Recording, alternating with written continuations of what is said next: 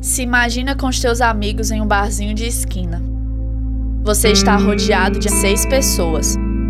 Uma delas é aquela que você gosta e está sentada na cadeira do lado. Você só está curtindo aquele momento como qualquer um faria. Daí seu amigo te chama para dançar, uma música agitada, e você se perde nos seus passos. Você se sente livre, se sente feliz, como se a noite não fosse acabar, e você nem queria que acabasse. Você acaba suando muito, se sente cansado, decide se sentar. Você bebe um pouco da cerveja do copo daquela pessoa que você passou a noite toda desejando levar para casa, que nem é tão tua amiga, mas você está tão alegre que nem percebe que bebeu no copo errado. Um dos teus colegas te olha meio desconfiado. Você se sente estranho, desconfortável. Você sente o suor escorrer na testa. Sua camisa está molhada. Você começa a achar que talvez tenha dançado demais, que devia ter apenas ficado junto com os outros na mesa bebendo. O clima começa a ficar estranho. Alguns dos seus amigos dizem para você se afastar por estar suando tanto. No começo você sente que é desconfortável para as outras pessoas você estar suando. Percebe que seus amigos sentem um certo receio ao te tocar. Na hora, até o copo da cerveja que encostou os lábios parece ter dado uma certa preocupação nas pessoas da mesa. E aquele que queria tanto impressionar já não sabia te olhar diretamente nos olhos. Ninguém conseguia.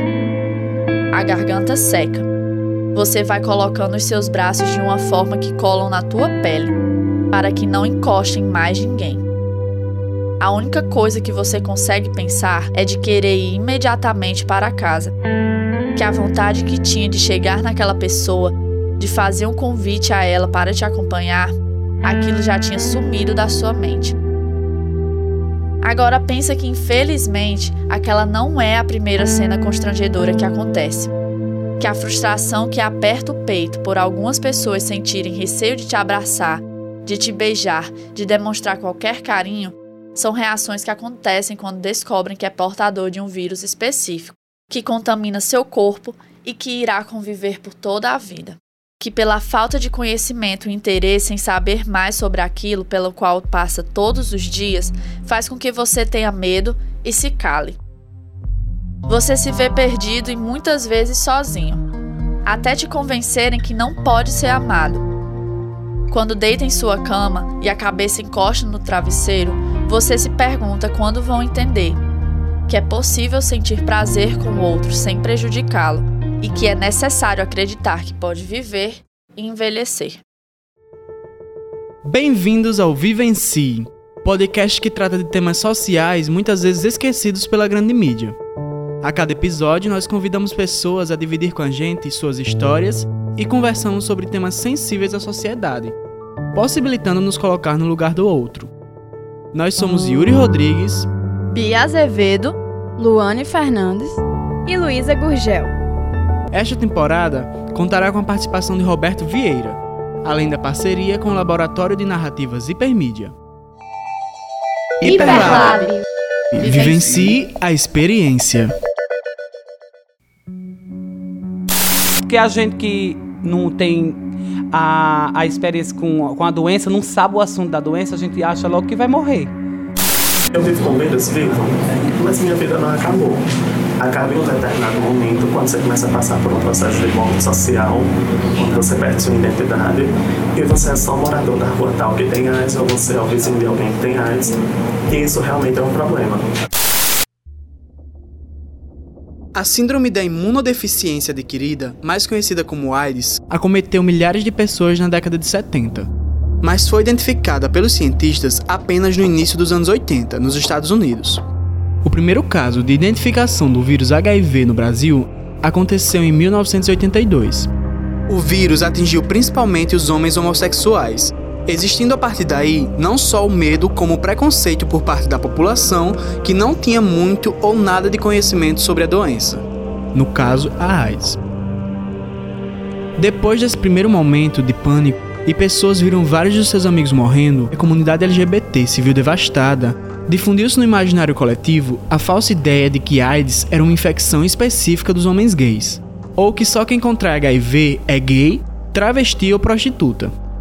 Neste episódio, vamos tentar esclarecer os mitos acerca do HIV e da AIDS. Muita gente ainda acha que HIV AIDS é a mesma coisa, é tanto que as pessoas, quando vai se referir a alguém que foi infectado, não diz que a pessoa contraiu HIV, diz que a pessoa pegou AIDS. E tipo, AIDS não se transmite, AIDS é uma patologia, que é a deficiência do sistema imunológico, síndrome da imunodeficiência adquirida. O que se transmite é o vírus, que é HIV que é o vírus da imunodeficiência humana, e as pessoas ainda fazem essa divergência muito grande e assimilam como sendo a mesma coisa, e acaba que gera muito. Para esta conversa, convidamos dois jovens que são soropositivos. Além de enfrentar o preconceito acerca de sua sexualidade, eles também enfrentam os desafios de conviver com o vírus HIV numa sociedade que ainda não superou os estigmas criados acerca do HIV e da AIDS em uma época onde ser soropositivo era sinônimo de morte. Meu nome é José Carlos, eu sou ativista social Sou pessoa vivendo com HIV há três anos e meio. Uh, sou representando os jovens que vivem com HIV AIDS a nível municipal e a nível do estado. Sou membro da RNPRN, Rede Nacional de Pessoas Vivendo com HIV e AIDS, e membro também da Associação AVIP, que é a Associação de Vidas Positivas. As pessoas ainda são muito atrasadas no quesito HIV e AIDS e acaba prejudicando que a gente possa realmente ir à luta e reivindicar o que é nosso por direito. Isso acaba que a gente está perdendo um pouco que a gente conseguiu conquistar. O maior problema da fragilidade se dá na falta de conhecimento mesmo. Por exemplo, coisa simples, diferença de HIV e AIDS. E aí quando junta tudo de, ai, mas isso pega pelo beijo, isso pega pelo suor, que ainda é muito forte, Embora muita gente diga que não, é sim, muita gente ainda acredita nisso. Isso acaba dificultando a vida de todo mundo, literalmente. Mateus tem 24 anos e em maio de 2017 foi diagnosticado com o vírus. Seu corpo começou a apresentar sintomas que o levaram a fazer o teste. Eu comecei a emagrecer, primeiramente. Comecei a ficar magro e começou a vir as reações da doença. Febre, dor no corpo, vômito, é, muita diarreia. E não parava. Ia, ia no hospital, tomava medicação, quando voltava para casa sentia a mesma coisa. Isso no decorrer de três meses eu passei, tipo, sofrendo mesmo. E não sabia o que era. E o último Tipo, a última vez que eu fui no, no, no, hospital, o médico disse: Você já fez exame de HIV? Eu disse, não. Ele disse, pois faça, porque eu acho. Ele disse, eu acho que pelo que eu tô vendo no, na doença e tudo no decorrer desses três meses que você tá me dizendo, eu acho que é. Ele já foi bem positivo, assim, bem direto, sabe? Eu fiquei preocupado, lógico, na hora, né? Só que eu também nunca ia imaginar que ia ter, porque a gente só acha que é, só acontece com as outras pessoas, com a gente nunca acontece. E fui fazer esse exame, chegava com três dias, não chegou. Depois foi para sete dias, não chegou.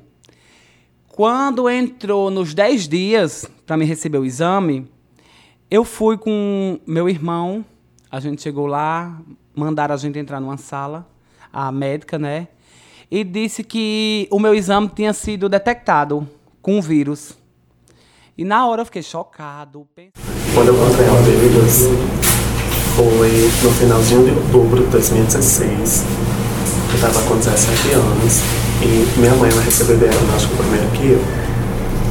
Porque quando foi para receber o resultado dos exames, ela ia mais cedo uh, resolver umas coisas e eu pedi que ela passasse lá para pegar os meus exames do laboratório. Minha mãe foi, recebeu o diagnóstico primeiro que eu só que ela ficou desesperada porque não liberaram justamente o de HIV. E ela já chegou em casa transtornada, perguntando se a possibilidade de dar positivo. Eu disse pra ela, disse, mas você transa? Ah, nesse transo. Eu disse, eu também. Então a possibilidade é igual para nós dois, porque nós dois temos vida sexual ativa. E ela disse, Carlos, mas a gente sempre conversou abertamente sobre tudo, é certo, mas falhas acontecem. Você sempre transou com camisinha? Eu disse, não. Eu disse, pois é, à toa que você já está com três filhos. Então, em algum momento eu também transei sem camisinha. E aí foi toda uma coisa, toda uma história. E ela ficou muito desesperada. E aí eu tava de saída pro ensaio, na época eu dançava. E ela disse assim, que você passar no laboratório, uh, você ligue pra mim, faça alguma coisa, mas me diga o resultado. Quando eu tava saindo do laboratório, ligou. Aí disse que o, o biomédico já tinha assinado, liberado um exame que eu passasse lá para pegar. Isso é menor de idade. E de acordo com o funcionamento do protocolo para esse diagnóstico, a partir do momento que um paciente vai, faz um exame e dá positivo, o laboratório tem por obrigação ligar para esse paciente e pedir que ele compareça até o local. Isso não foi feito. E aí quando eu cheguei no laboratório, na recepção lotada, quando eu entreguei minha identidade, começou a olhar uma para a cara da outra e dizia, entrega você o resultado. E outra dizia, não, não vou entregar não, entrega você. E ficou jogando uma para outra e ficou nesses uns 10 minutos. Até que eu me estressei e eu disse, se vocês não me entregarem, eu vou pular no balcão e eu vou dar em vocês na cara das duas até acabar esse exame todo eu vou desgastar ele em vocês. Aí, depois que eu falei isso, veio uma enfermeira que estava realizando o procedimento em uma das salas, pegou o resultado, me levou para uma sala e disse que tinha dado reagente, que eu tinha que buscar o posto de saúde, etc. E eu perguntei, é no posto de saúde que eu vou fazer o acompanhamento e tratamento? Ela disse, não. Eu disse, então eu quero ir diretamente para onde eu vou receber esse suporte. E aí foi quando ela me indicou o hospital referência daqui de Mossoró, que é o Rafael Fernandes. E aí no outro dia eu já fui direto para lá, já fiz o teste confirmatório, toda uma história. E eu não tive muito tempo de sofrer. Minha mãe ficou muito desesperada, meu pai ficou muito desesperado. Então eu não tive aquele tempo para parar e olhar para cima e dizer Deus, por que comigo? Eu não tive esse tempo. O tempo que eu tive foi só para ir para a internet, pegar informação. E aí qualquer besteirinha, que para mim né, que era muita coisa, eu corria para minha mãe e dizia, olha mãe, eu acho que eu já não vou mais morrer e tudo. Porque na nossa cabeça a gente sabia que AIDS existia. Mas tudo que a gente sabia que ela matava. Gente não sabia que era possível viver com o vírus Carol é enfermeira do Hospital Rafael Fernandes, especializado no tratamento de pacientes com doenças infecto-contagiosas, localizado na cidade de Mossoró, Rio Grande do Norte. Normalmente os pacientes, é, ou eles estão com sintomatologia, eles estão sentindo alguma coisa que eles viram na internet que é uma, um, um, sintoma do HIV, estão muito emagrecidos, estão com a diarreia constante, né? Que são sintomas mais é, que, que aparecem do HIV, ou eles vêm encaminhados de, dos próprios laboratórios, às vezes os laboratórios mandam para cá porque Lá não tem a equipe muito profissional para dar esse resultado. Às, às, vezes acontece muito disso, dos laboratórios pedirem para passar aqui no Rafael Fernandes. E as, muitas vezes também eles vêm encaminhado do, dos seus municípios ou das, das unidades básicas de saúde. Normalmente eles vêm com esse propósito, né? Alguns vêm sem nem saber porque tá vindo para cá. E a gente cuida desse paciente, né? A gente tem um acompanhamento psicológico, de enfermagem, todo do assistente social, todo para dar esse diagnóstico e explicar ao paciente que, que não, ali não é o final da vida dele, que ele vai poder fazer o tratamento e que vai conseguir seguir a, a vida em frente, né? Em 2018, no Rio Grande do Norte, foram registrados 1.670 casos, entre situações com AIDS e infectados pelo HIV, que não desenvolveram a doença. Destes casos identificados, 73,8% são homens. Pronto, eles já chegam aqui, a grande maioria, assim, 90% já chegam com a frase: Acabei com a minha vida. Quase todos é assim uma coisa quase unânime eles chegarem dizendo isso. Acabei com a minha vida, tal pessoa acabou com minha vida, porque assim alguns deles imaginam de quem ele pegou e eles chegam assim, com muito medo aqui. Eles entram aqui no Rafael Fernandes como se aqui fosse o pior lugar do mundo, como se fosse o fim da vida deles. E eles têm muito disso, de, do medo. É, hoje eu percebo assim que hoje nem é tanto mais o medo da doença em si. É muito medo do preconceito que eles vão, vão, vão ter daqui para frente é, alguns. Como aqui no Rafael Fernandes, a gente atende mais a, a, o pessoal da região, né?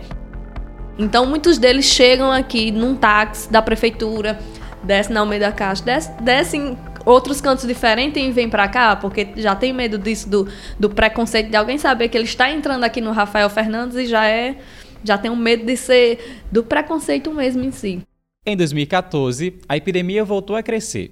Embora a taxa de mortalidade tenha diminuído, a infecção permanece a mesma em todo o país.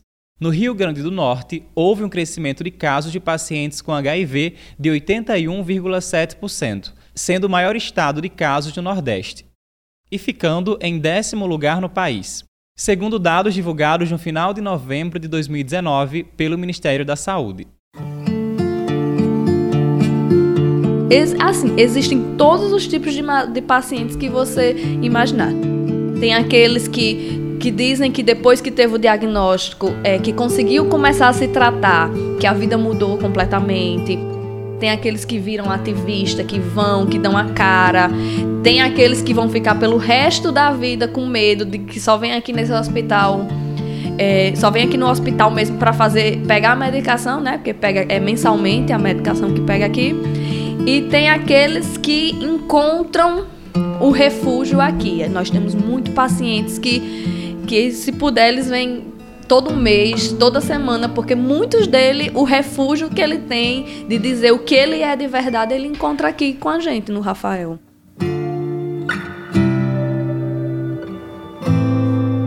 Eu fui fazer solicitar meus exames de rotina e aí eu tava, o que na época eu chamei de um caroço no pescoço. Só que não era um caroço, era linfonodo aumentado devido à imunidade muito baixa. E aí quando eu fui pro médico, ele prescreveu todos os exames. Quando chegou no de HIV, ele não prescreveu. E eu disse, eu quero fazer um exame de HIV. E aí ele foi perguntou por quê, porque eu só tenho 17 anos, por que eu queria fazer um exame. E eu fui dizer, eu disse, eu tenho vida sexual ativa, eu nunca fiz um exame de HIV e eu quero fazer. Ele foi, assim, ele fez, prescreveu. É tanto quando eu cheguei com os exames para fazer no laboratório, todo mundo achava que eu ia fazer uma cirurgia de alto risco, que era muito exame. Disse, todo e qualquer exame que tiver disponível na face da Terra, você passa que eu quero fazer. E aí eu fiz exame de coagulação, todo mundo, e não deu nada nenhum, mas chegou no HIV deu. Ou seja, eu descobri por acaso uma coisa que já estava me matando, porque quando eu descobri meu quadro já era de AIDS. Quando eu descobri, se eu não me engano, eu tinha aproximadamente mais de 36 mil cópias de vírus por ml de sangue para cerca de 120 cópias de células de defesa. Quando eu recebi meu diagnóstico, como eu não estava debilitado nem nada, eu não cheguei a ser internado. Muitas vezes as pessoas chegam a ser internadas porque recebem o diagnóstico de AIDS, mas quando recebem esse diagnóstico já é em virtude de alguma outra doença oportunista que deixa essa pessoa debilitada e aí ela já precisou ser hospitalizada e nos últimos dos exames que é feito, que é o de HIV, que HIV é o último exame que é solicitado quando alguém chega em um hospital para ser internado e não se descobre a causa. Uh, e geralmente as pessoas são internadas por conta disso, porque tem alguma complicação com outra doença e depois que é internado descobre que está com quadro de AIDS.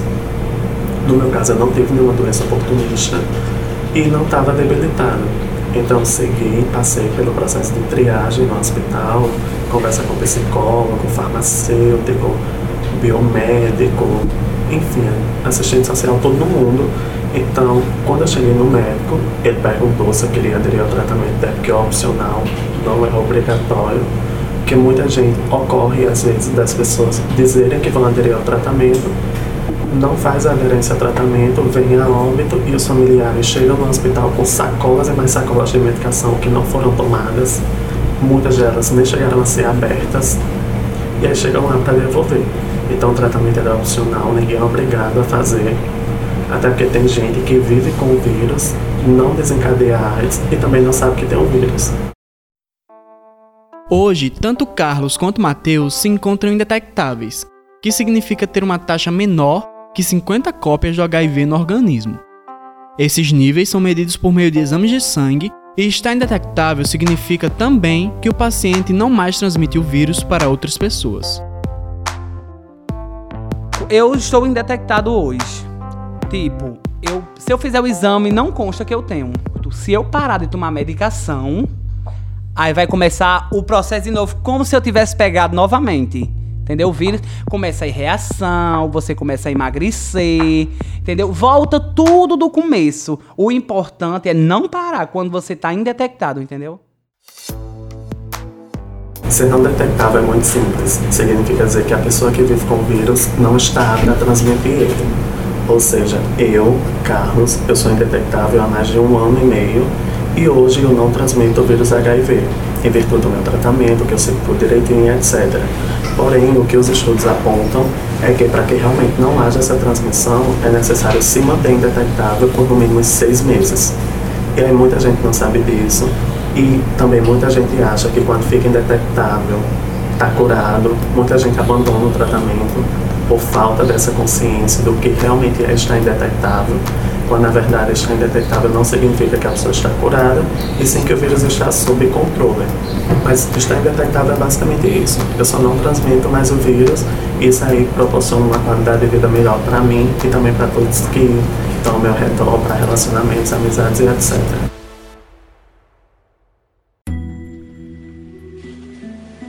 Durante o surto de AIDS na década de 80, quando não se sabia muito sobre o vírus, era mais propício para que rapidamente os casos evoluíssem para a AIDS, que é causada pelo vírus da imunodeficiência, o HIV, e pode ser transmitida de formas horizontais, como a transfusão de sangue, sêmen, por instrumentos que cortam ou perfuram, ou pela transmissão vertical, da mãe infectada para o filho durante a gravidez, no parto ou amamentação.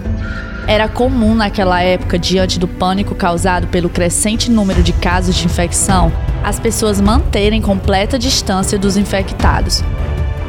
Para os LGBTs, o abandono parental acontecia duas vezes. Houveram casos em que, mesmo após a morte, o caixão das vítimas eram pregados e ainda jogavam cal por cima. Os cemitérios alegavam que não podiam manter os corpos ali por muito tempo enterrado porque ele passaria a doença para todo mundo. Assim, nós podemos entender que os mitos sobre o HIV/AIDS está muito mais presente no nosso imaginário do que no corpo propriamente dito. Um corpo com HIV ainda hoje é julgado e apontado sob um discurso moralista. Essas pessoas são discriminadas e renegadas em diversos ambientes assim que alguém descobre sua condição. Muita gente fica com medo, muita gente não quer mais o contato, não sabe como é que pega a doença, né? Existe muito o distanciamento familiar, que eles muitas vezes eles encontram esse conforto aqui com a, com a gente, porque é uma equipe é, é uma equipe fixa, né? Aqui no ambulatório sempre é, são do, uma enfermeira de manhã, de tarde, o, as mesmas técnicas. Então são as mesmas pessoas que eles já conhecem há muitos anos. Então eles encontram esse refúgio aqui, esse conforto, né? Recentemente eu fui abordado na rua por uma pessoa dizendo que, do nada, meio-dia, um sol truando, e a pessoa simplesmente me abordou, mandando eu criar vergonha na cara, porque eu não deveria estar no aplicativo, sendo que eu não tinha conta em aplicativo nenhum. E essa pessoa disse que eu estava com uma conta no aplicativo Grindr e no bate-papo da UOL, que eu nem sabia que existia ainda esse bate-papo. E essa pessoa disse que eu estava lá e disse que não era para estar lá. E eu fui e disse, olha, amada, eu não sei que conta é essa, eu não tenho essa conta. Eu nem sabia que bate-papo da UOL ainda existia. E muito menos que eu estava utilizando eles. Mas se eu estiver utilizando, eu espero que pelo menos passe meu WhatsApp correto para que esses contatos cheguem até mim. E aí ela disse que eu deveria criar vergonha na cara, que aquele não era lugar para mim. E eu perguntei ela por que, que aquele não era lugar para mim. Ela disse que não era porque eu sou uma pessoa que tem AIDS. E aí já entra o primeiro problema, que é não saber a diferença de HIV e AIDS. Então, se começasse por aí, muita coisa já teria andado. Depois disso, é justamente essa mania das pessoas acharem que podem estar onde nós devemos estar ou não. Que elas se acham no direito de dizer que eu não posso estar em determinado lugar, que eu não posso fazer determinada coisa, principalmente sexo, porque eu vivo com vírus HIV. Quando na verdade isso não tem nada a ver. Se relacionar pode parecer complicado, mas com responsabilidade não há restrições, nem prescrição médica para se permitir e se apaixonar. Quando eu descobri que eu tinha terminado um relacionamento há algum tempo, na verdade há um bom tempo, e, consequentemente, eu estava solteiro, não estava com um parceiro fixo e etc. Porém, entretanto, todavia, pouco tempo depois do meu diagnóstico, eu comecei a namorar uma pessoa. É tanto que assim que a gente se conheceu, a primeira coisa que eu falei pra ela. E pra depois não ter toda aquela ilusão, enquanto você dá a notícia um balde de água fria, eu já cheguei, parceiro, tem uma notícia Lógico que não com essas palavras, mas cheguei pra ele, contei tudo. Ele simplesmente me bloqueou, ficou um mês sem falar comigo. E depois disso, e aí você começa a criar paranoias. Porque você começa a ver as coisas que a sociedade tanto prega realmente se concretizando. E você começa a se questionar: será que eu vou conseguir me relacionar? Será que eu vou conseguir encontrar alguém? Será que eu realmente não estou em um processo de morte social onde talvez eu não consiga reviver dessa morte, etc. E aí, cerca de um mês depois, a gente voltou a se falar. Ele pediu para ir na minha casa, tudo foi, etc. Começamos a namorar.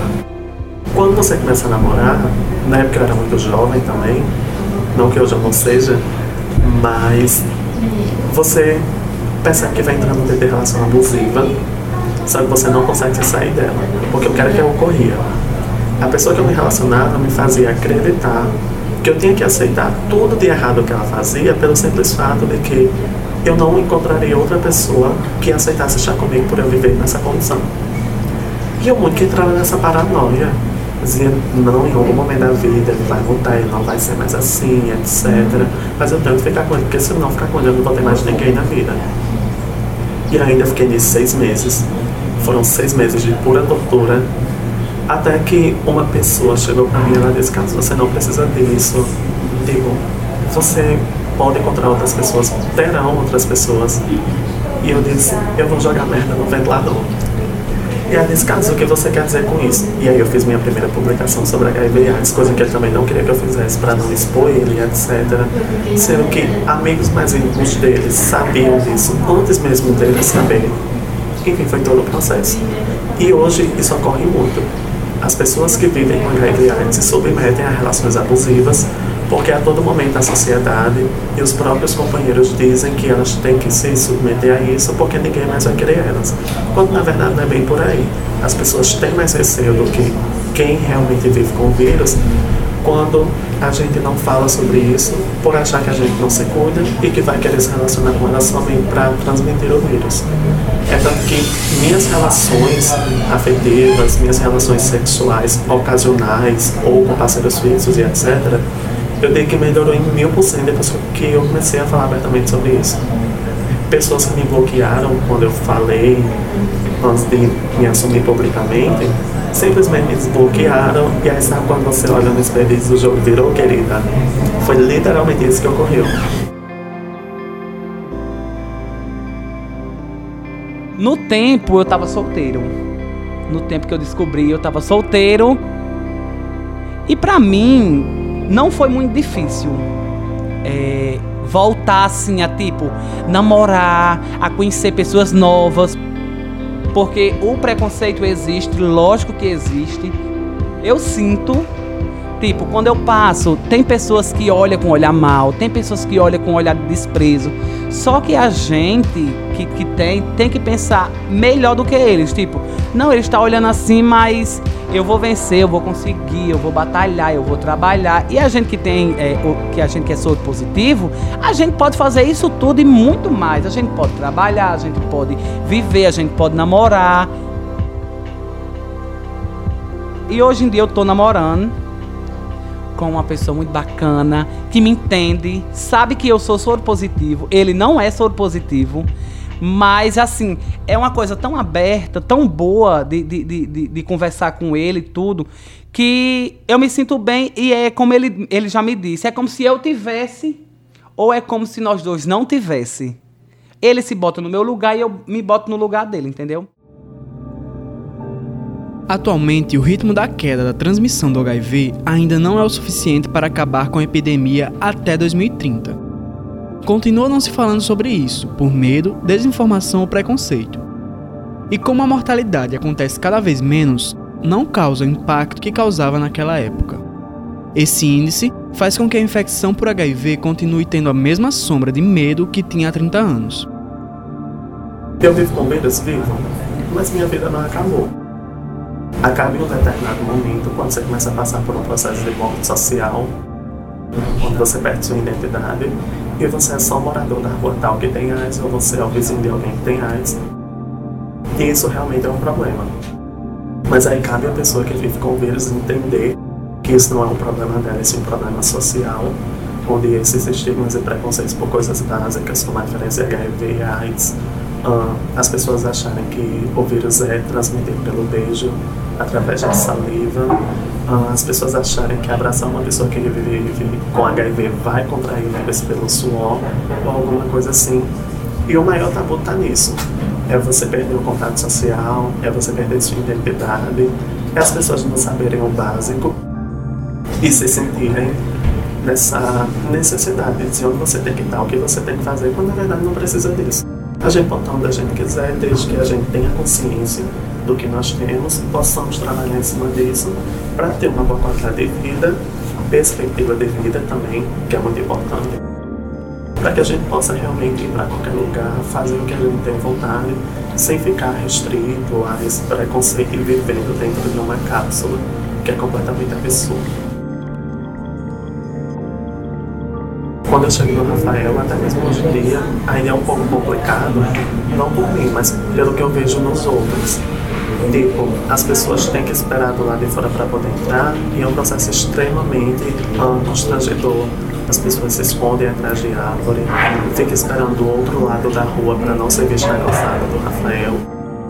Quando abre o portão, é, saia da frente ou seja pisoteado, que as pessoas passam todo mundo, elas não querem ser vistas de forma nenhuma.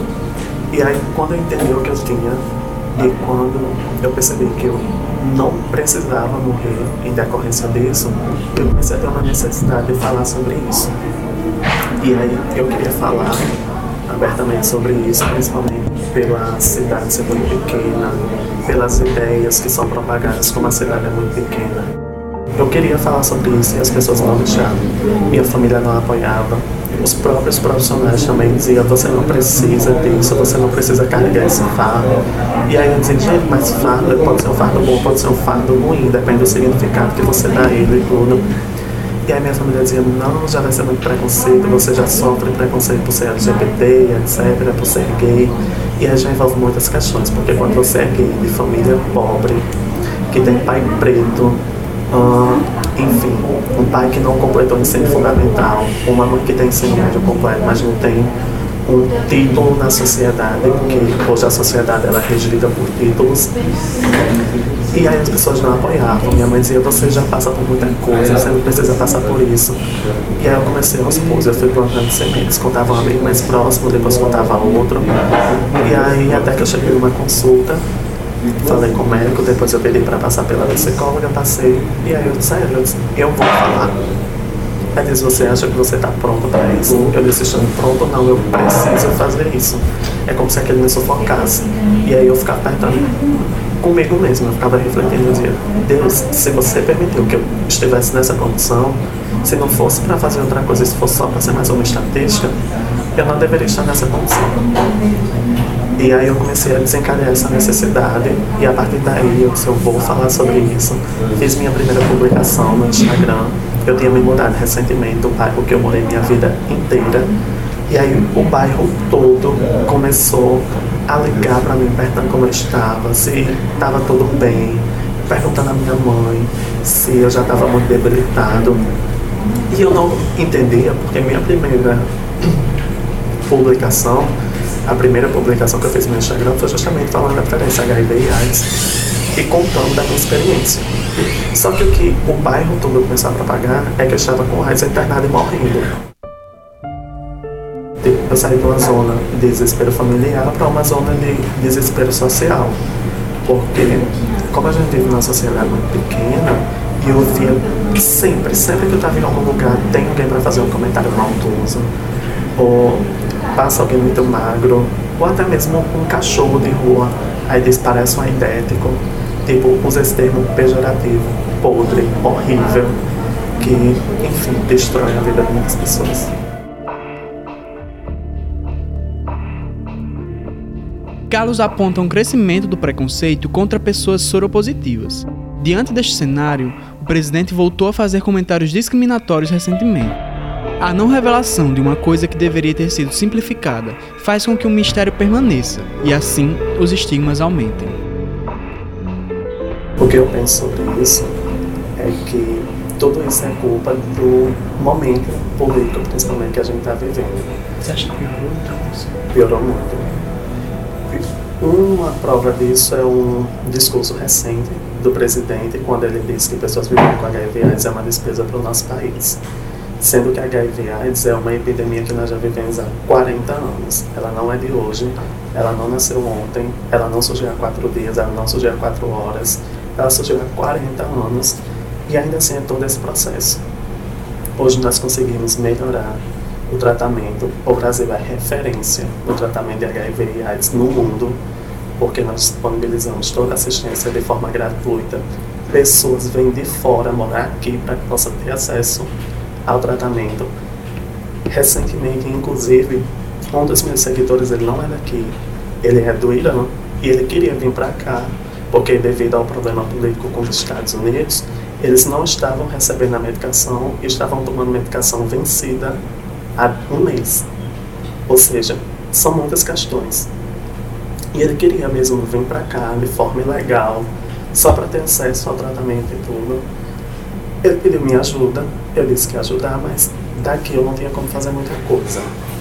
E, enfim, isso é um problema muito grande, até mesmo antes do excelentíssimo presidente assumir o cargo que ele tem hoje, em uma outra entrevista ele já tinha dado um depoimento dizendo que HIV AIDS não é um problema do governo, é um problema único e exclusivo de quem contraiu. E que o governo gasta muito nessas medicações, sendo que o governo não teria responsabilidade com isso, sendo que na Carta Magna, lá na Constituição Federal Brasileira, está bem claro que saúde é um dever de todos e obrigação do Estado. Então, ele meio que tira a responsabilidade dele, quando na verdade a responsabilidade é principalmente dele, que não favorece um diálogo, que não favorece políticas públicas que possa reduzir isso e que possa realmente facilitar o combate nessa epidemia. Não quero que ninguém sofra. Então, é, a gente que é soro positivo, chega uma, uma hora que a gente às vezes até cansa, sabe, de, de ficar explicando de dizer que é assim, porque a cabeça das pessoas é muito dura para esse tabu, entendeu? É, comigo foi tudo bem, minha família super me apoiou no dia que eu saí do. do que eu descobri, saí lá do. Fui pegar meu exame, que eu descobri quando eu cheguei em casa, a primeira coisa que eu disse foi a minha mãe, a meu pai. E ele até brincou, ai, ah, agora eu tenho um Cazuza dentro de casa, tudo. Já para mim me alegrar e não ficar triste, entendeu? Ele, super gente boa. Minha família, 100%. Meus amigos também, 100%. Teve pessoas que se afastou? Teve pessoas que se afastou. Eu, eu fico muito mal quando eu sinto que uma pessoa está com preconceito comigo. Eu sinto assim, só no olhar. Eu sinto que a pessoa está com, com desprezo, com, com. Tipo, ah, eu não queria que essa pessoa estivesse aqui perto de mim. Uma vez eu fui cortar meu cabelo e a pessoa ficou com preconceito contra o salão que eu cortei o cabelo, pensando que pega. Tipo, eu cortei o cabelo com a máquina, ele achou que se passasse a máquina na cabeça dele, ele ia pegar também. Isso é uma, uma coisa que nunca ia acontecer, entendeu? É esses preconceitozinhos simples que é grave. É os, pre, os preconceitos mais simples que eu acho que é os mais graves, que pode abalar a sua estrutura, assim, terrível.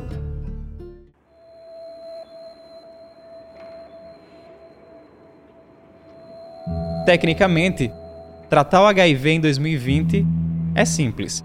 Você tem os medicamentos que dão efeitos colaterais de uma pequena porcentagem de pessoas.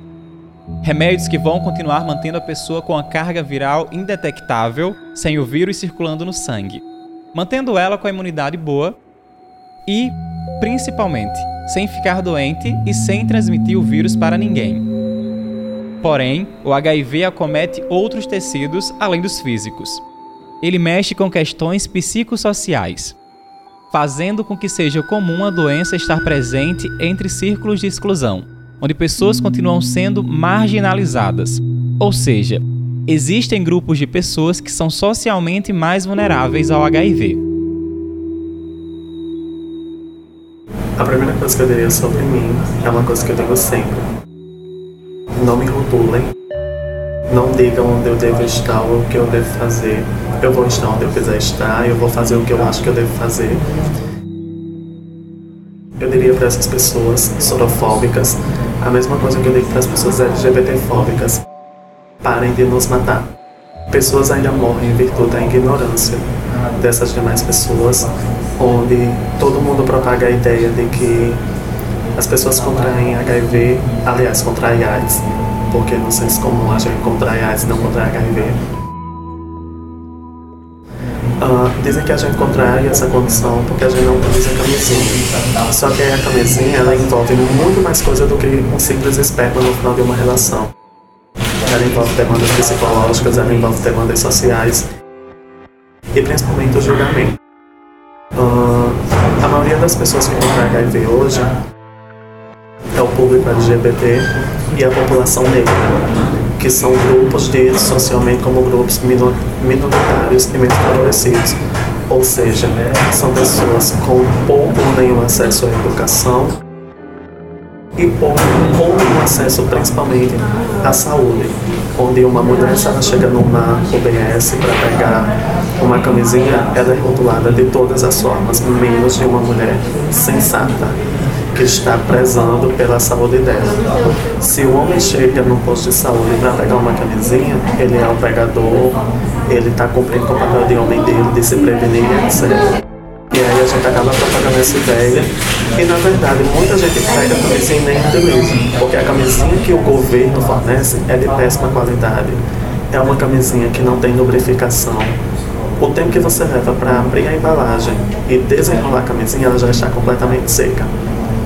E aí muitas pessoas não pensam na possibilidade de fornecer mais lubrificantes à base de água para ser distribuído com a camisinha.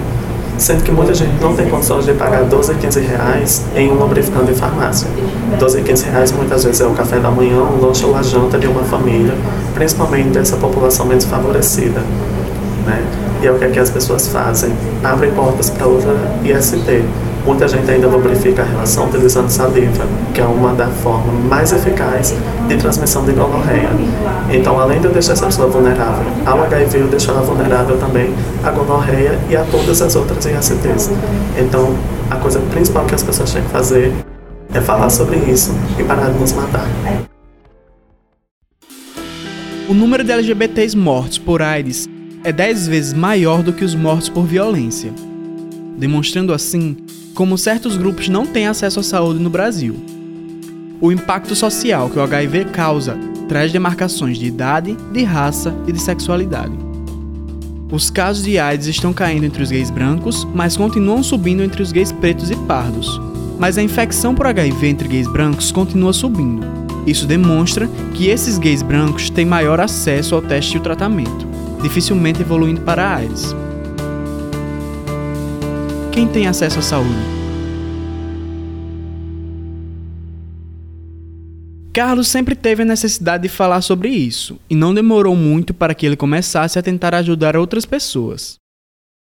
Inclusive é uma, uma tag que a gente sobe muito nas redes sociais, que é justamente isso, precisamos falar sobre isso. Uh, muita gente ainda vem na ideia que, tipo, às vezes eu publico alguma coisa em uma festa, algum canto assim, um copo de cerveja ou de um whisky, alguma coisa, e as pessoas já veem, mas e o seu tratamento? Como é que você bebe tomando uma medicação assim, não sei o quê, e a sua imunidade? E aí você tem que explicar o estilo de vida que você leva, a importância de aderir ao tratamento, a importância de saber o que você tem, de onde ele vem, para onde vai, do que se alimenta, como se reproduz. Uh, de você entender realmente como funciona esse processo de viver com HIV, que as pessoas acham que receber o diagnóstico de HIV, tudo bem, você não vai morrer, mas você também não pode fazer tudo, e aí o termo que eles utilizam, que uma pessoa normal faz. E aí é onde entra o questionamento, o que é uma pessoa normal?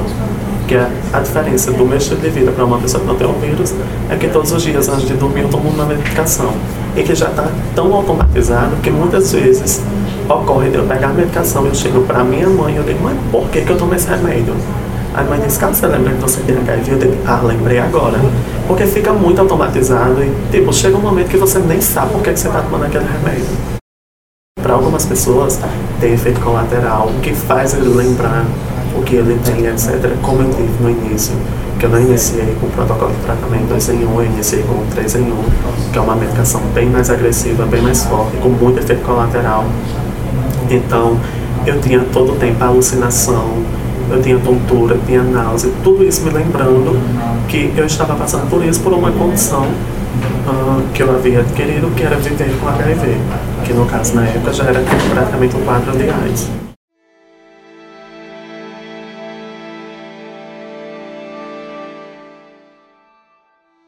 O vírus do HIV está presente em 135 mil pessoas no Brasil e estas, infelizmente, ainda nem sabem. Esses são dados de 2019 do Ministério da Saúde. Atualmente, das 900 mil pessoas que possuem o vírus HIV, 766 mil foram diagnosticadas, Muitas pessoas infectadas escondem seu diagnóstico ou simplesmente optam por não fazer o teste, o que os leva a não procurarem ajuda e assim acabam transmitindo o vírus para outras pessoas. É fundamental o diálogo quando em um relacionamento um dos parceiros for soro positivo. Eu tenho um parceiro fixo, eu tô namorando e, tipo, é muito de boa. Até porque como a gente começou a namorar recentemente, quando ele chegou, o bonde já tinha andado muito, eu já falava abertamente sobre isso, eu já estava tentando conquistar meu espaço na sociedade, levar essa representatividade que a gente precisa e muito, tanto para o nosso município como para o nosso estado. Então, quando ele veio, ele já veio sabendo de tudo, já sabia que eu sou uma pessoa que vive com HIV, que eu estou indetectável e que eu atuo como ativista social, que eu dou minha cara tapa, que pessoas me ligam chorando, dizendo que querem morrer, que pessoas mandam mensagem para mim a todo tempo, dizendo que querem se matar, que não vem sentido nas suas vidas e que em algum momento talvez eu tenha que dar um pouco mais de atenção a essas pessoas do que ao relacionamento propriamente dito. Claro que eu não posso prejudicar nenhum lado e nenhum outro, até porque quando eu assumi esse papel de dar minha cara a tapa literalmente, foi justamente para isso, para tentar minimizar todo esse sofrimento que as outras pessoas sentem e mostrar para ela para todas essas pessoas que é possível viver assim, entende? Então, quando ele chegou, ele já sabia aí como era mais ou menos que funcionava e ele super me apoia, ele não tem nenhum problema. Uh, sempre que eu publico alguma coisa, geralmente eu faço stories falando sobre algum tema, algo assim, mas sempre que eu publico, uh, eu utilizo hashtags diferentes para proporcionar um poder de alcance maior relacionado ao assunto. Então isso proporciona também que outras pessoas que não me conhecem, inclusive eu tenho muitos seguidores de fora, eu tenho seguidores que são brasileiros, mas que moram no exterior e que me seguem porque estavam pesquisando algumas coisas com as hashtags que eu utilizo e acaba chegando até o meu perfil. A parte complicada é justamente isso. É porque você lida com muitas demandas principalmente porque são pessoas muito fragilizadas, são pessoas que sempre, na maioria das vezes, não sempre, estão em uma relação abusiva pela condição que vivem, são pessoas, como já ocorreu recentemente, que são mulheres heterossexuais que contraíram do marido que contraiu de uma traição, e aí entra muitas questões. Uh, enfim, é todo um processo, é toda uma história Inclusive, quando eu estava no encontro ano passado, em dezembro, eu estava descendo do meu quarto para a área da palestra e enquanto eu estava no elevador, uma pessoa perguntou no Instagram se eu estava podendo falar. Eu disse que sim, que estava indo para a palestra, mas que ainda estava disponível para falar. Ela simplesmente disse que estava com uma corda no pescoço na janela do apartamento dela pronta para pular. Eu tive que sair desesperado, pedir para adiar mais um pouquinho o início das palestras para eu poder conversar com essa pessoa isso é muito frequente. Então, são pessoas que estão sendo expulsas de casa, são pessoas que querem se matar a todo momento, são pessoas que não aceitam o tratamento. E até fazer, eu consegui fazer ano passado com que quatro pessoas que não tinham aceitado o tratamento pudessem aceitar. E aí, que foi que eu instruí, que quando elas fossem, elas solicitassem ao médico um novo protocolo de tratamento que é o 2 em 1, que é um protocolo menos agressivo, sem tantos efeitos colaterais ou quase nenhum. porque isso acaba sobrecarregando muito. Então tem dias que eu nem pego no celular, porque são muitas demandas, aí eu só faço no Rafael, quero falar com a psicóloga, eu levo tudo para ela. E aí eu me proporciono dar essa descarregada com a terapia e etc, um acompanhamento psicológico, para que eu possa continuar tentando ajudar essas pessoas. Mas ainda assim é muito complicado, porque é praticamente todos os dias, não é só uma pessoa que chega com essa demanda. Às vezes a mesma pessoa chega para mim ontem e diz que está com vontade de se matar, diz inclusive como está planejando a morte. Eu converso com ela, ela chora, diz que já está melhor, vai dormir. Quando é no outro dia, não é muito cedo, a mesma pessoa manda mensagem, já está planejando a morte de outra forma. Então é meio que um processo de construção onde a gente tem que ir desmistificando sempre de formas diferentes para a mesma pessoa uh, o que é que ela tem realmente e de que forma ela pode viver bem com isso. Porque, enfim, levar essa culpa, ficar se culpando, se martirizando por uma coisa que não é um problema individual meu, que é um problema de saúde pública, é muita responsabilidade e acaba sendo um fardo ruim muito grande, porque eu carrego a culpa de um mundo inteiro só comigo. Então, às vezes é muito pesado.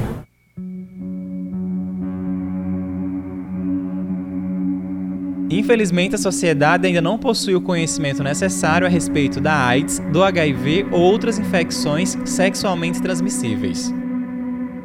A falta de educação sexual nas escolas, o falso moralismo difundido na sociedade e propagado pelo atual governo, por exemplo, faz com que o preconceito contra pessoas soropositivos se torne cada vez maior. E no final das contas, o que mais mata, destrói e desmotiva é o próprio estigma. É esses preconceitos mesmo que abala as pessoas, sabe? Quantas pessoas não se suicida por causa que descobre que tá com a doença? Quantas pessoas não falam comigo no Instagram? Cria perfil falso pra saber como é a reação, se porque muita gente fala comigo tipo assim: "É, Mateus, pega com isso, pega com aquilo, como é que pega?" Muita gente ainda questionou a questão da transmissão do HIV pelo beijo. E aí perguntou se pegava só com a saliva. E aí vem aquela história. Pega, se você tiver a capacidade de produzir 20 litros de saliva enquanto está beijando a outra pessoa, você vai transmitir o vírus através da saliva. Mas como nós, seres humanos, costumamos, não chegamos a produzir, na verdade, nem 2 litros por dia, eu acho um pouco inviável a transmissão através da saliva. Mas tudo bem, algumas pessoas defendem essa ideia eu digo que elas estão erradas. Se elas querem continuar defendendo essa ideia, já é problema delas. Seguindo essa linha errada de raciocínio, aí um raciocínio bem louco dessas pessoas que é uma lombra muito legal. É para as pessoas tirarem essa ilusão que HIV, que o vírus, o vírus não pega só com o gay, não pega só com, com, com as pessoas do LGBT pega também do hétero, pega também da mulher, pega também do homem. Uh, eu estava lendo uma publicação de um influencer na área do HIV AIDS, que é Francisco Garcia, ou também conhecido como Tio Francisco. Ele publicou sobre isso. Quando eu curti a publicação dele, chegou uma mensagem tal qual a que eu havia recebido no meu direct. E aí quando eu abri, era um homem hétero, cis, branco, mandando uma mensagem dizendo que tinha recebido diagnóstico positivo para HIV e perguntando por que, que ele tinha sido infectado, porque ele jurou, ele garantiu que ele era heterossexual, que ele nunca tinha tido relação com nenhum gay. E aí ele foi disse que não era gay, mas que tinha contraído HIV. E eu perguntei ele, por que você acha que só gay contrai? E ele foi e disse, porque é doença de gay. Eu disse, você é gay? Ele disse, não. Eu disse, então a partir daí você já começa a perceber que talvez não seja por aí. O HIV não tem gênero, o HIV não tem cor. Ele é para qualquer pessoa, independente de classe social, independente de qualquer coisa, desde que essa pessoa não tenha as devidas orientações. E até mesmo se você utiliza preservativo, que é a forma mais eficaz de tratamento de prevenção, se você faz uso da PrEP, que é a profilaxia pré-exposição, você ainda pode estar vulnerável ao HIV, porque se você não utiliza a camisinha, existem grupos de carinhos. Então, se você vai para uma festa, se você está em um local aberto, pode simplesmente ter uma pessoa ali que tem HIV, não é indetectável, que é revoltada com a situação, que se for com uma agulha em seguida for você. Então são diversas situações que podem ocasionar uma contaminação. As pessoas ainda uh, romantizam muito a transmissão do HIV só pela via sexual e não ocorre só pela via sexual. Existem outras formas de transmissão do HIV também.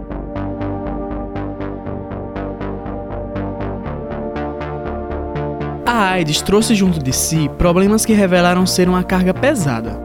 Seja o medo e desespero de quem não sabia do que se tratava esta doença letal, seja do forte preconceito que a sociedade cultivava e então teve a chance de propagar sem vergonha ou medo, ou ainda da criminalização de um grupo já marginalizado e silenciado. As questões acerca da sexualidade escancarou o conservadorismo de uma sociedade hipócrita e ainda pôs em xeque tudo aquilo que os diferentes grupos sociais acreditam. Trouxe à tona debates sobre a virtude, o pecado, a vida e também da morte. Tudo isso resultou em determinado momento um pânico coletivo. A AIDS revelou também uma espécie de epidemia moral, demarcando corpos e delimitando espaços, classificando grupos e disseminando ódio e ignorância.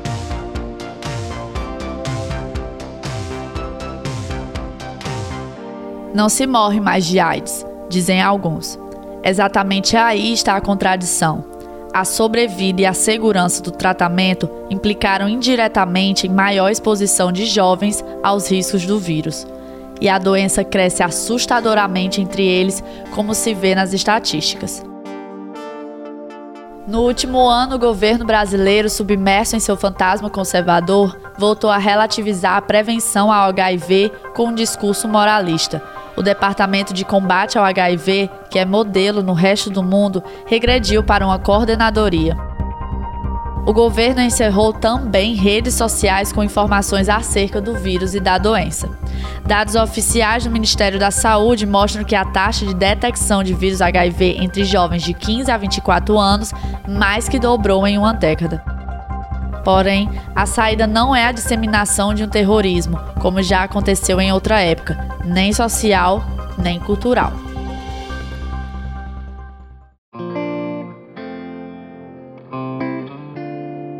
O medo do diagnóstico de HIV hoje em dia ainda ocorre tanto pelo medo quanto pelos estigmas. Depois de décadas de debates, avanços acerca do tratamento e prevenção, é possível ter entendimento acerca do que realmente é viver com HIV. Quando se conhece, se informa e se deixa de lado preconceitos e tabus, é possível enxergar o outro lado da vida. É possível celebrar, comemorar, viver. O que não é possível é conviver com o seu preconceito. O que eu costumo dizer para essas pessoas que foram recém-diagnosticadas é que tá tudo bem. Uh, que a gente não sai numa sexta-feira à noite ou que a gente não confia no nosso parceiro uh, com o intuito de contrair HIV. Ninguém põe sua melhor roupa e ninguém prepara uma noite para o seu companheiro ou sua companheira para dizer vou ali agora contrair HIV. O ideal é que não seja infectado, mas se for infectado, tá tudo bem também. Uh, é desesperador, justamente por esse processo de estigmas e preconceitos que a sociedade vem propagando há 40 anos, de que o HIV é a doença do gay, que é o câncer gay, que é a epidemia gay, etc. Quando na verdade a gente sabe que não é porque hoje o número de novos casos na população heterossexual já está quase igual ao número de casos na população homossexual. Então, o que eu sempre digo é que está tudo bem, que independente de qualquer coisa vai ficar tudo bem, desde que a pessoa entenda o que ela tem e possa trabalhar em cima disso.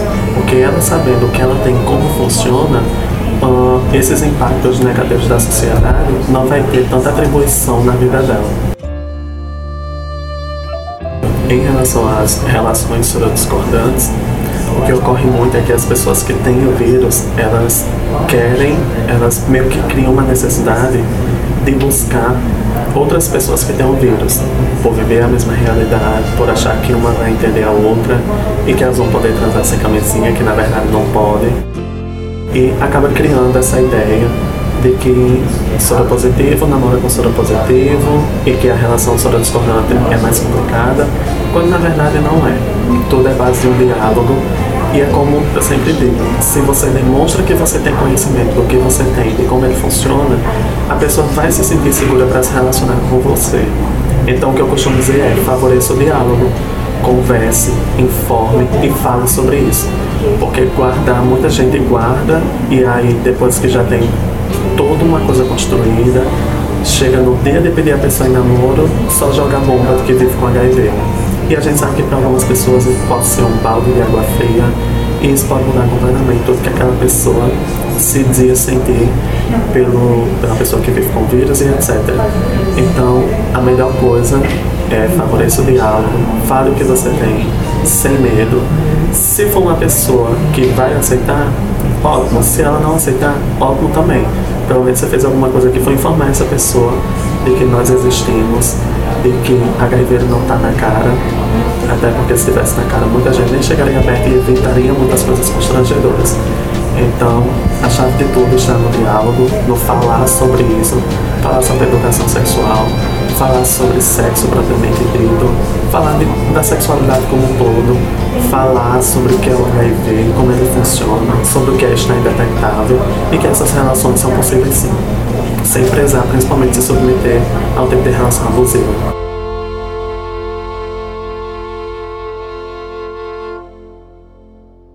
Precisamos falar sobre isso. Este episódio contou com as vozes de Bia Azevedo, Yuri Rodrigues e Roberto Vieira, com as breves participações de Luísa Gugel e Luane Fernandes.